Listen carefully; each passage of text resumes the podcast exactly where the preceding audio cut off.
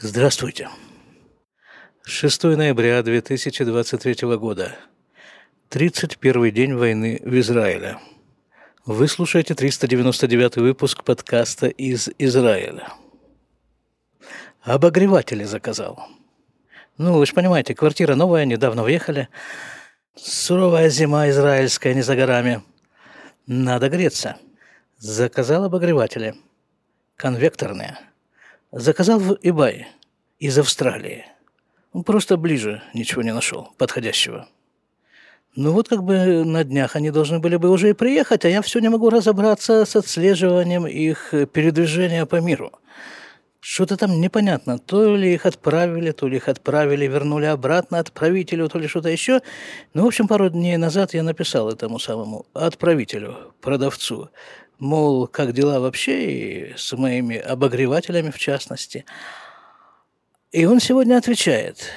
Говорит, мы их уже отправили через DHL.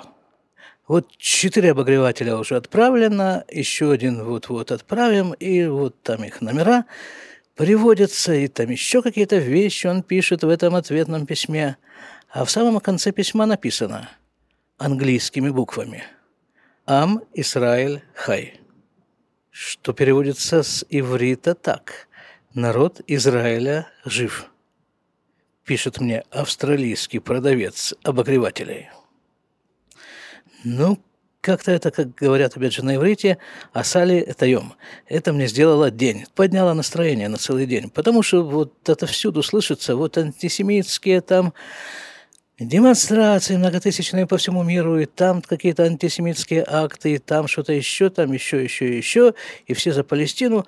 А вот мужик из Австралии просто взял и написал в письме «Ам Исраэль Хай». Я понимаю, здесь может быть какой-нибудь э, элемент э, торговый, такой э, рекламный, но все равно, если человек антисемитски настроен, он даже в целях рекламы не напишет в письме «Ам Исраэль Хай». Очень порадовало меня это письмо обогрело сильнее, чем обогреватели. И еще вот такую заметку я прочитал сегодня. Понятно, да, что в израильской армии служат не только евреи. И в Израиле живут не только евреи, и, и гражданами Израиля являются не только евреи. Ну, бывает, всякое бывает. Ну, вот для неевреев, служащих в армии, есть возможность стать евреем, то есть пройти гиур. Гиур – это вообще процедура сложная и длительная. То есть длиться она может э, годами, месяцами уже во всяком случае. Нормальный гиур имеется в виду – Потому что что значит пройти гюр? Что значит э, стать евреем? Это значит начать жить по еврейским законам. А для того, чтобы жить по еврейским законам, их нужно как минимум знать. А для того, чтобы их знать, их нужно как минимум учить. А это долго. И вот они учат эти законы. А потом, вот, собственно, когда они уже готовы, их проверяют, что они готовы, да, действительно, жить по еврейским законам, тогда уже им делают гиур. Потому что, опять же, еще раз коснемся этой темы. Кто такой еврей? Еврей – это человек, рожденный женщиной, еврейкой. Отец этого человека может быть хоть негром преклонных годов. Некоторые пытаются взобраться на этот пьедестал, получив от папы фамилию, которая, ну, якобы носит некоторые оттенки еврейской фамилии. Ну, просто для примера – Зеленский. Ну, э, это не канает, ребята. Ни национальность, ни фамилия папы здесь вообще ни при чем. Мама еврейка? Еврейка. Проходи. Один вариант – родиться от мамы еврейки. Второй вариант – это стать евреем, то есть пройти вот этот вот самый гиюр. Как уже говорилось, довольно сложная и длительная процедура. Так вот, о чем рассказ – о чем эта заметка, которую я прочитал. Один из солдат армии обороны Израиля, не еврей, который должен войти вот сейчас в сектор Газа, воевать, обратился к своему армейскому еврейскому начальству, а в армии тоже есть свой э, раввинат.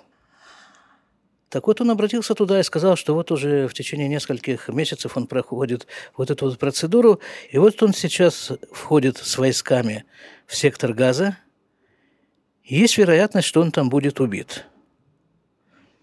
Он просит Равинат ускорить для него прохождение Гиура, потому что если что вдруг, то он хочет умереть как еврей – Ну, в общем, к вечеру того дня, когда он подал это заявление, он уже был евреем. Ну, кроме всего прочего, если у человека такая мотивировка, какие к нему еще вопросы?